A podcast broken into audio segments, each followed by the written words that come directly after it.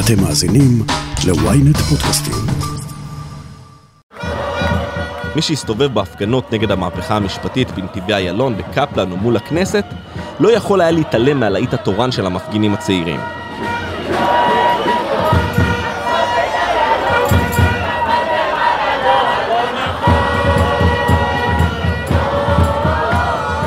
הדור הלא נכון הזה הוא שילוב של שני דורות, דור ה-Y המילניאלס ודור ה-Z. צעירים שמבחינתם תמו כל הקיצים והם יוצאים להילחם למען העתיד שלהם. המחאה נגד נושא די משעמם, בואו נודה על האמת, לא כל כך עניינה בתחילה את צעירי ישראל, ועיקר המפגינים בהפגנות הראשונות היו מבוגרים בעיקר. הייטקיסטים, גנרלים בדימוס, פוליטיקאים לשעבר, כלכלנים ורופאים.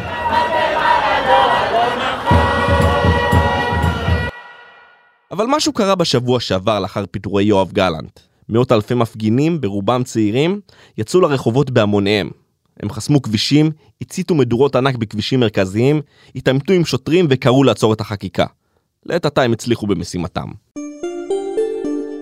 אז היום נצא למסע בעקבות הדור הלא נכון, מימין ומשמאל, דתיים וחילונים, דור העתיד של ישראל. אני רון טוביה, וזאת הכותרת.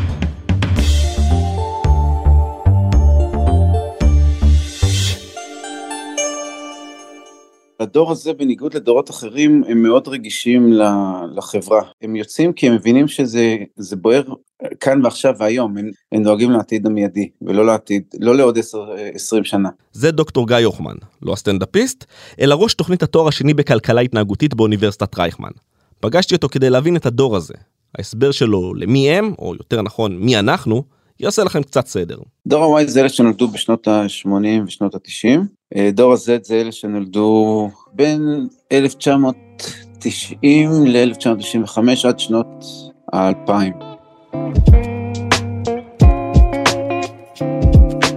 העיקר הדמיון בין Y ל-Z זה האופן שבו הם מתייחסים ל... למשימות, למטלות, מטרות, אה, זאת אומרת גם דור Y וגם דור Z רוצים מאוד מה שנקרא quick wins, רוצים uh, תגמולים מיידיים, פחות חושבים על, אה, על העתיד מאשר אה, הדורות הקודמים. זה טיפה יותר אה, בולט אצל דור זה מה שאנחנו קוראים דור האינסטנט, הם רוצים הכל כאן ועכשיו, זה דור שגדל לתוך האינטרנט, זה דור שגדל לתוך הטכנולוגיה, הם רגילים שהכל נמצא אצלם על כף היד, והם רוצים הכל כאן ועכשיו, והם לא עושים דברים שהם לא מבינים ישירות מה יוצא להם מזה היום או מחר. אז ההסבר האקדמי נשמע אולי קצת סותר את מה שראינו בשבוע האחרון. רבבות צעירים ברחובות עם דגלי ישראל מדליקים מדורות ענק באמצע כבישים מרכזיים וזועקים דמוקרטיה ושוויון. מולם אלפי מפגינים מהצד השני של המפה הפוליטית קוראים לרפורמה במערכת המשפט. זה לא נשמע בדיוק כמו דור שלא אכפת לו מהעתיד של המדינה שלו. נעמה הראל, לדעתי, ואני בהפגנות כל שבוע, והיה חבר'ה יותר מבוגרים דווקא, ההפגנות המאורגנות הרגישו יותר, אה, לא יודעת, כאילו יש גוף שמארגן את זה וזה, ומשהו בזה באמת, בפיטורים של אה, גלנט זה היה כזה זעזוע של אה, דמוקרטיה. שרית אלוני. וכמה אתה שביט? אני בן 16 וחצי, ואני רוצה להגיד שאנחנו באים לדמוקרטיה, לדמוקרטיה, לא לשום דבר אחר. תבינו את זה כבר, תבינו, המדינה מתפוררת. אנחנו רוצים שיהיה טוב, אנחנו רוצים שיהיה טוב במדינה הזאת. אנחנו נשבר לנו, אין לנו כוח כבר, אין לנו כוח, רוצים לעשות פה שוויון. איך קוראים לך? מתן. אני חי בדיקטטורה עכשיו, והם מפחדים מדיקטטורה שהם מדמיינים בעתיד. למה אתה חי בדיקטטורה? כי אני לא יכול להשפיע על הגורל שלי ועל העתיד שלי. אה, יש מועצת חכמים, מלכים פילוסופיים, שהיא בסוף מחליטה, היא נותנת לי מקום מאוד מוגבל לנבחרת ציבור שלי להחליט מה, מה הם יעשו. השאלה היא האם הם נפלו על הדור הנכון של הימין, שיעז להרים את הראש פעם ראשונה מול ההגמוניה ובעלי הבתים. איך השם? שיר. בת כמה את שיר? 24. באתי להביע את הצד שלנו בעד הרפורמה. יש דרך לא, לא, לא לשרוף כבישים, לשבור אבנים, לזרוק דברים כמו ברברים, להתנהג כמו ברברים, זה לא, לא דרך. לא דרך להביע דעה. אבל אני יכולה להגיד לך שאתמול גם הייתי פה, ויצא לנו לנהל שיחות על גבי שיחות עם, עם אנשים מהצד השני, וניהלנו את השיחות שלנו, כל אחד הביע את הדעה שלו, את, ה, את מה שהוא חושב. לא הסכמנו בסופו של דבר, אבל כל אחד הלך לדרכו. אה, אלעמר, בת 25. תראה, אני חושבת שיש פה בעיה, יש פה צד שלא מבין למה אנחנו כל כך עצבניים, אה, ואני חושבת שביום שנצליח להסביר לצד השני מה מפריע לנו, המחאה תעשה את התפקיד שלה. אז יש להם כן מודעות חברתית, ואני כן חושב שהם יוצאים כי הם מבינים שזה בוער כאן ועכשיו והיום. זה נכון שהם אומרים שהם דואגים לעתיד שלהם, אבל הם מתכוונים יותר אה, ממה שאני מכיר, לפחות מחקרים על דור ה-Z, הם דואגים לעתיד המיידי. זה דור אה, שמצד אחד הם לא, הם, הם לא מרגישים מחויבים למקום עבודה, זה, זה כן היה אצל דור ה-Y ועוד יותר אצל דור ה-X, שאנשים התחילו עבודה וזה עד המוות, אין דבר כזה לעזוב. דור Z אומר, אם זה לא מוצא חן בעיניי, אם אני לא נהנה מהעבודה הזאת, אני לא עובד, אני קם והולך. וזה העצים עוד יותר בתקופת משבר הקורונה, כי משבר הקורונה הראה להם כמה הכל נזיל וכמה הכל בלתי נשלט וזה לא תלוי בכלום. הם אמרו, אני לא מתכוון לבזבז את החיים שלי בעבודה שאני לא אוהב, בעבודה שאין לה משמעות, כי הם אמרו, מה, מה אני צריך לעבוד? כאילו, העולם אה, יכול להיגמר בכל רגע, ואני אבזבז את הזמן שלי לשבת בתוך איזשהו משרד מול אה, מחשב, אני רוצה להיות בחוץ, אני רוצה ליהנות, אני רוצה אפילו להשפיע על העולם. אם לא טוב להם בעבודה, אם הם לא מרגישים שהם עושים משהו משמעותי, הם פשוט קמים והולכים. ולא שיש להם אלטרנטיביות יותר טובות, זאת אומרת, זה לא שאנשים אומרים, אוקיי, יש לי עבודה טובה יותר, משתלמת יותר, גם אם אין להם עוד אלטרנטיבות. הם מחפשים משמעות יותר עמוקה לדברים, הם, זה אולי יכול להסביר גם למה הם אה, כן מתחברים מאוד למחאה הזאתי, הם מבינים שזה צו השעה, זה כאן ועכשיו, הנזק, לא עוד עשר שנים, זה כבר מחר יהיה. ולמרות היציאה לרחובות במאבק הפוליטי הזה, מדובר בדור שלא מגלה כל כך מעורבות פוליטית. סיפר לנו על כך ברק, יושב ראש אגודת הסטודנטים באוניברסיטת בן גוריון, שהתארח אצלנו בפרק המהפכה המשפטית מסעירה את האקדמיה. תור הזהב של התאים הפוליטיים הוא לא מה שהיה לפני עשור ולא לפני עשרים שנה כנראה. סטודנטים לא רוצים לעמוד מנגד, הם קוראים לנו בתור אגודות להישאר דמוקרטיות, ממלכתיות, אה, ומתרחקות מכל אמירת דעה קוהרנטית שמחוץ לכותלי הקמפוס. דוקטור הוכמן, איך אתה מסביר את חוסר המעורבות הזאת? הם לא מעורבים פוליטית, זה, מבחינתם זה לא פוליטיקה, זה חברה. והאמת שאני אגיד לך, מבין ה, אה, אה, גם מבין הסגל אצלנו, אנחנו רואים שהרבה מאוד פעמים הסטודנטים לא, לא רוצים להיות יותר מדי, הם כן הולכים למחאה וכולי, הרבה מהסטודנטים שלנו, אבל לא רוצים לדבר על זה, הם לא רוצים אה, להגיע לשורש הבעיה הפוליטית בגדול. המחאה הזאת היא לא פוליטית ובגלל זה דור הזד מאוד מעורב, אם זה היה פוליטי אני חושב שהם היו הרבה פחות מעורבים. חושב שבכלל בשנים האחרונות הגבולות בין שמאל וימין טשטשו מאוד והרוב המדינה היא סוג של מרכז כזה. הוויכוחים האידיאולוגיים שיש לנו היום הם בכלל לא הוויכוחים שהיו לדור ה-X ולדור ה-Y. זה בעיקר דברים של מהות, זה בעיקר דברים של חברה וסביבה וזה לא דברים שהם אה, פוליטיים במהותם. בסקר מקיף שערך מכון מקרו בשיתוף קרן פרידריך אברט בישראל במהלך השנה שעברה, לפני הדיון על השינויים במערכת המשפט, נמצא שעיקר הצעירים בישראל בגילאי 15 עד 25, קרי דור ה-Z, מגדירים את עצמם יותר ימניים ודתיים, וגם יותר פסימיים לגבי עתידם. הם הכי מודאגים מהביטחון הלאומי ומיוקר המחיה. 84% מהם מאמינים בחשיבות הדמוקרטיה, ורק 6% בלבד מגדירים את עצמם שמאל מרכז. אבל יש מכנה משותף לכל הצדדים הפוליטיים. רובם לא סומכים על מערכת המשפט, הכנסת והמשטרה, והם פחות הולכים להצביע. לעומת זאת, התמיכה במוסדות הדת מתחזקת. אבל אני מזהה פה משהו אחר שמוביל לכל אלו. הדורות המבוגרים יותר פשוט לא משחררים.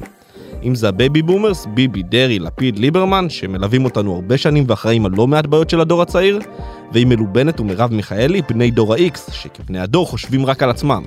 ושימו לב לזה, מתוך 120 חברי כנסת, רק 14 הם בני דור ה-Y. רובם נורבגים או ספסלים אחוריים בכנסת. ומתוך 32 שרים, רק שניים. שר הנגב והגליל יצחק וסרלאוף, והשרה הטריה לקידום מעמד האישה מאי גולן, הם מילניאלס.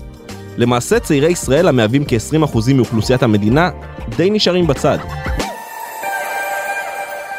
קודם כל הגדרת יפה את הבעיה, אז דבר ראשון באמת אנחנו יודעים שדור ה-X הוא דור שהוא מאוד uh, זה, זה הדור שבו התחילה לצמוח אה, האינדיבידואליזם ולכן יכול להיות שהמנהיגים שלנו מדור האקס הם, הם קצת יותר אינדיבידואליסטים קצת יותר דואגים לעצמם. הבעיה הכי גדולה אני, כפי שאני רואה אותה אני לא מומחה גדול לפסיכולוגיה פוליטית אבל איך שאני רואה את הבעיה היא שהעולם נשלט על ידי אנשים מדורות ששולטים על אנשים אה, ש, שנמצאים בדור אחר מהותית ולכן יש איזושהי התנגשות יש איזשהו אה, שוני מהותי בין איך שהמנהיגים שלנו שמובילים אותנו רואים אה, את העולם ואיך הוא צריך להתנהל לבין איך שהרוב אה, גדול או מהעם שזה כולל גם את דור ה-Y וגם את דור ה-Z ועכשיו יש לנו גם את הדור החדש שנקרא דור האלפא הם פשוט איכותית מחפשים עולם אחר.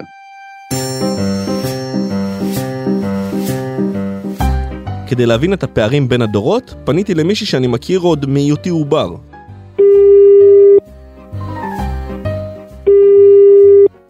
היי רון, מה העניינים? בסדר, אמא, מה קורה? בסדר. תגידי, מה דעתך על הדור שלנו? אתם אה, חרוצים אה, במה שנוגע לכיס שלכם. אתם לא תעבדו בעבודת כפיים, אתם חרוצים להייטק, ולתנאים ולכסף ולעגל הזהב. אתם מתבכיינים, אתם יוצאים הרבה לבנות אה, ונוסעים הרבה לחו"ל במקום לחסוך את זה, ועושים חתונות גרנדיוזיות, ומתגרשים אחרי שנייה וחצי, במקום לאסוף את הכסף. נכון שאתם לא תגיעו לארבעה מיליון אה, לדירה, אבל יהיה לך טיפת הון עצמי, טיפה. אבל טוב, אז אנחנו בכיינים. אה, קצת, כן.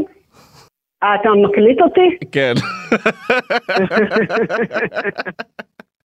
אמ, אני לא יודע אם דור של בכיינים, הם מתנהגים קצת כאילו הם דור שיותר מפונק, בטח יותר דור מפונק מדור ה-X, הרבה יותר מפונק מדור ה-X וקצת יותר מפונק מדור ה-Y. אני לא הייתי אומר שהם בכיינים, אמ, אנחנו רואים שהם כן אכפת להם הרבה מאוד דברים, בטח אכפת להם מכדור הארץ, אכפת להם מהחברה שבה הם חיים, הם כן עושים דברים אבל הם צריכים משמעות יותר עמוקה. וההבדל הכי גדול אני חושב אולי שדור ה-Z רואה אה, ייעוד בחיים שלו ודור ה-Y קצת יותר ודור ה-X הרבה יותר אה, ראו בחיים שלהם מקצוע עבודה. אנחנו הולכים לעבודה זה העבודה שלי זה המקצוע שלי וזה מה שאני אעשה כל החיים.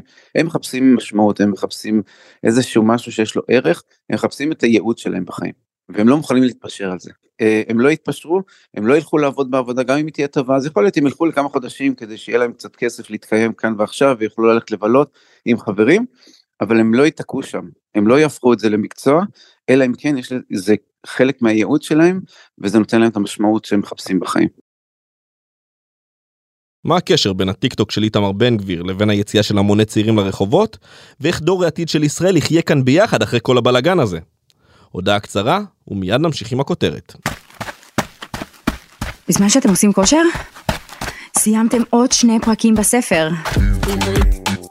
חדש באפליקציית עברית, ספרים קוליים, דרך חדשה לנצל את הזמן ולהפוך את השגרה לחוויה מרתקת. אז בואו ליהנות מאלפי ספרים להאזנה שמחכים רק לכם. הורידו עכשיו את אפליקציית עברית ללא עלות ותהנו מספר קולי ראשון מתנה. זה לא רק לדעת מה קורה ולהתעדכן, זה לדעת את מי לאהוב ואת מי להעדיף, ולעצב את העמדות הפוליטיות ואת העמדות אה, בנושאים שונים, כמו סביבה, כמו מה נכון או לא נכון לצרוך ואיזה ברנדים להעדיף, למעשה הכל הכל מתעצב ברשתות. זה לא סוד שה millennials ודור ה-Z צורכים את עיקר המידע שלהם ברשתות החברתיות. מדובר בתוכן מאוד קצר, מה שנקרא בעגה המקצועית רילסים ו stories. סרטוני וידאו מאוד קצרים וממוקדי תוכן. וכמו שמסבירה לנו דוקטור לירז מרגלית, חוקרת התנהגות בעידן הדיגיטלי מאוניברסיטת רייכמן, העולם מזמן שכח מהמניפסטים וטורי הדעה הארוכים של העיתון והפייסבוק. זה בדיוק העניין, שבאמת אין מניפסטים ארוכים, אה, והסיבה, חלק מהסיבה שהם עזבו את פייסבוק זה לא רק מה שכולם חושבים. בגלל שההורים שלהם שם. העניין הוא שהפלטפורמה, פייסבוק, לא מותאמת לאופן שבו הם צורכים מידע. פייסבוק מכריחה אותך לבוא, להתעמק, לקרוא. מבחינת האופן שבו הם מכוותים, שבו הם חושבים, הם כבר לא בנויים לזה, הם בנויים לכל הסינקים הקצרים האלה, שבהם נדרש להעביר מסר מורכב ככל שיהיה, בכמה מילים פשוטות, או בווידאו, או עם סאונד. ויש כמובן את טוויטר, זירת הדעות של השנים האחרונות. שם כולם מבינים בהכל אם לפני שלוש שנים כולם היו מומחים לפנדמיה, היום כולם מומחים למשפט חוקתי. כשאנחנו בוחנים מה נתפס בעיני אנשים מידע אמין, ועשינו מחקרים כאלה, להבין מה אנשים מוצאים כמידע אמין ברשת הטוויטר, ומה שמסתבר זה, אה, זה עובדה מאוד עצובה. ככל שיש יותר לייקים ויותר ריטוויטים על פוסט מסוים, ככה אנשים יותר יחשבו שהוא אמין. עכשיו, אם אני מוסיפה למה שאמרתי את זה שכשיש לפוסט יותר לייקים זה בדרך כלל נובע מזה שהפוסט גורם לי להרגיש משהו, בעיקר רגשות של כעס ותסכול, מצאנו שהם מקבלים הכי הרבה לייקים. אז למעשה, גם אם יש הרבה מידע, זה לא אומר שהמידע הוא נכון. אנשים שפועלים יותר עם הרגש הם בדיוק האנשים שנוטים פחות להקשיב לעובדות, להקשיב לאיך שהם מרגישים, ולבחור ולהעדיף עם הרגש, בלי למעשה להבין האם הדברים נכונים או לא. כשאנחנו מסתכלים רגע על הרגשות, בכלל התפקיד של הרגש בחיים שלנו, הרגשות בעצם לא נועדו כדי שנאהב משהו, כדי שנאהב אנשים, הרגשות התפקיד שלהם זה לגרום לנו לנקוט פעולה, וזה מנגנון שאנחנו חייבים להבין אותו כי הוא מאוד חשוב. עכשיו, ברגע שאנשים הרגישו כל כך הרבה עוצמות, ובדיוק ביום השני הזה שאתה מדבר עליו, עוצמת הרגש הייתה כל כך גדולה, שאנשים הרגישו שהם לא מסוגלים, הם חייבים לעשות מעשה והם חייבים להיות עם עוד אנשים שחושבים כמוהם, כי אם לא, אין להם לאן לנתב את הרגשות האלה. אז רגע לירז, אני רוצה להתמקד בדור ה-Y היותר מבוגר, הוא כבר שותף לשלוש מחאות משמעותיות, המחאה החברתית, מחאת בלפור והמחאה הנוכחית. מה מיוחד בדור הזה שהוא יוצא לרחוב לא פחות ואולי אפילו יותר מהדורות הקודמים? אם אתה משווה את הדור הנוכחי לדורות הקודמים, אה, נניח לדור ה-X, אז שם אנחנו רואים שהייתה אידיאולוגיה, אנשים האמינו במשהו והלכו איתו כמעט כל החיים שלהם. והיום האידיאולוגיה זה כמו שאתה קונה פריט באמזון, כל פעם יש משהו אחר. כלומר, מה שאני מנסה להגיד שהיום התהליך יותר משמעותי מהדבר עצמו. היום הם, אה, הם מאוד אוהבים את המאבקים, ואיך אני, איך התחלתי בעצם להבחין בתופעה הזאת? כי כשהיו כל מיני מאבקים על משבר האקלים, אז אנשים שיצאו להפגנות או למחאות, גם אם זה בארצות הברית, גם אם זה פה, הם לא באמת ידעו לספר לי על כל התהליכים המורכבים של משבר האקלים. הם ידעו שיש איזשהו משבר והם רוצים להיות חלק ממנו. מעבר לזה, אני חייבת להגיד שכמויות הידע שלהם על נושא מסוים או האידיאולוגיה שלהם שקשורה לנושא מסוים היא לא קיימת. זה המון המון המון אה, תתי אידיאולוגיות שהם נלחמים שזה כמו טרנדים או אופנות שכל פעם יהיה הדבר הבא. זה בעצם גם יכול להסביר את הזינוק המטאורי של בן גביר בבחירות האחרונות. בן גביר בצורה מאוד ברורה האג'נדה שלו הייתה לבעוט במוסכמות. ו, ובגלל זה הם הלכו אחריו. אני חייבת רגע להסביר את הרעיון הזה כי זה רעיון מעט מורכב.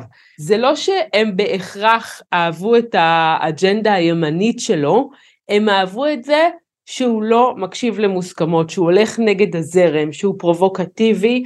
אגב, חלק מסוד הקסם של טראמפ היה המקום הזה, היה לא בהכרח העמדות שלו, אבל זה שהוא לא מפחד להגיד מה שהוא רוצה ושהוא לא פוליטיקלי קורקט. אבא, למה אתה על הבוב? שוראל, יש כאן מקום לאחמד טיבי, איימן עודה, לסוריה והבובים. ובמידה מסוימת לדורות הצעירים, מה שהם אוהבים זה שאין סכמות ואין הגדרות, ואנחנו רואים את זה בכל מקום, הרי כשאנחנו מסתכלים על האופן שבו הם מתנהלים עם כסף, הם מוציאים אותו, הם מוציאים אותו על חוויות, הם לא חוסכים אותו, הם לא מחפשים מקומות עבודה קבועים, הם לא מחפשים להתמסד, הם לא בהכרח מחפשים להביא ילדים, הכל אצלם נשאר פתוח, הם לגמרי בועטים במוסכמות, ואת זה בן גביר הצליח לעשות בצורה מאוד יפה, גם הוא, גם הבן שלו, אה, דרך רשת הטיק טוק, להעביר שהם לא מקשיבים לשום מוסכמה, הם בועטים במוסכמות, וזה מה שסחף את הצעירים.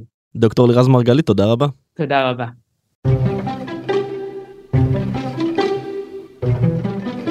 ובחזרה לקפלן.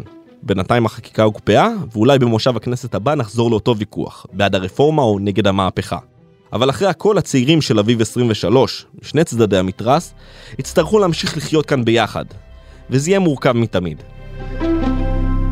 מירב, אני סטודנטית, אני בקושי מצליחה לעבוד, אני לא יכולה להרשות לעצמי לעזוב את הבית, אני בת 25, אני מתכננת תואר שני בפסיכולוגיה קלינית, ו- ולא, החיים שלי לא, לא טובים, ואם לאן שהמצב עכשיו הולך, הם גם לא... אני לא רואה איך זה, איך זה יכול להשתפר. קודם כל, יונתן, בן כמעט 17 מתל אביב. עובדתית, העם בחר ברפורמה. העם בחר ברפורמה, 64 מנדטים לא משקרים. היי, רון מנשס, בן 25. דבר ראשון בוא נתחיל בביזוי הגדול שקורה פה, שהעם הזה נקרא לשתיים. זה מתחיל שם. הימין אוהב לשחק על הקלף של המרוקאי העני וזה. כפרה, אבא שלי גם מעיראק, אימא שלי מאלג'יר. אין פה קשר בכלל לשד הדתי שהיה בארץ הזאת ונגמר. ירין. ירין, בן כמה אתה? אני בן 20. אין לי שום בעיה עם אף אחד במדינה, לא עם שמאלנים ימנים, יש לי בעיה עם זה שהשמאל הרים, סליחה את המילה, יותר מדי את התחת שלו ברחובות. ווואלה, אני חושב בעניין של ההידברות, גם אם זה יקרה, גם אם בני גנץ וביבי ואחמד טיבי ישבו ביחד, העם הזה לעולם לא יחזור לכמו שהוא היה, לפני כמה חודשים. דוקטור גיא יוחמן, בחזרה אליך. הממשלה באמת נפלה על הדור הלא נכון, אתה מסכים עם האמירה הזאת? כן, אני מסכים עם האמירה, כי אני חושב שזה דור שהם הרבה יותר אה, לא מוכנים לקבל כמובן מאליו כל מה שמפילים עליהם, בגלל שזה באמת משהו שנוגע בהם באופן אישי, בגלל שזה משהו שהוא מאוד חברתי, ובעצם פוגע בחופש שלהם ובבחירה שלהם, הם שונים לגמרי מאיתנו, הם שונים לגמרי מהדור ה-X ומה baby boomers, וברגע שהם מרגישים שהולכים לפגוע במהות שלהם, בעסק שלהם, בייעוד שלהם, הם יעמדו וילחמו אה, עד חורמה. דוקטור גיא יוחמן, תודה רבה. תודה לך, שהמשך יום נפלא. ועד כאן הכותרת להפעם. אתם מוזמנים לעקוב אחרינו בוויינט רדיו, באפליקציה בנייד וגם ברכב, או איפה שאתם שומעים את הפודקאסטים שלכם. אם זה קורה באפל ובספוטיפיי, אתם מוזמנים גם לדרג אותנו, להגיב לנו, לענות על סקרים שאנחנו מעלים, ולהאזין לפודקאסט נוסף שלנו מנתיבי איילון, חפשו את הפרק כאוס, ככה עם נקודה בסוף. את הפרק ערכתי והפקתי עם אלי שמעוני וגיא סלם, איתי בצוות הכותרת שרון קידון וישי שנרב, שיש להם גם אחלה תוכנית בוקר בוויינט רדיו. אני רון טוביה, ניפגש בפעם הבאה.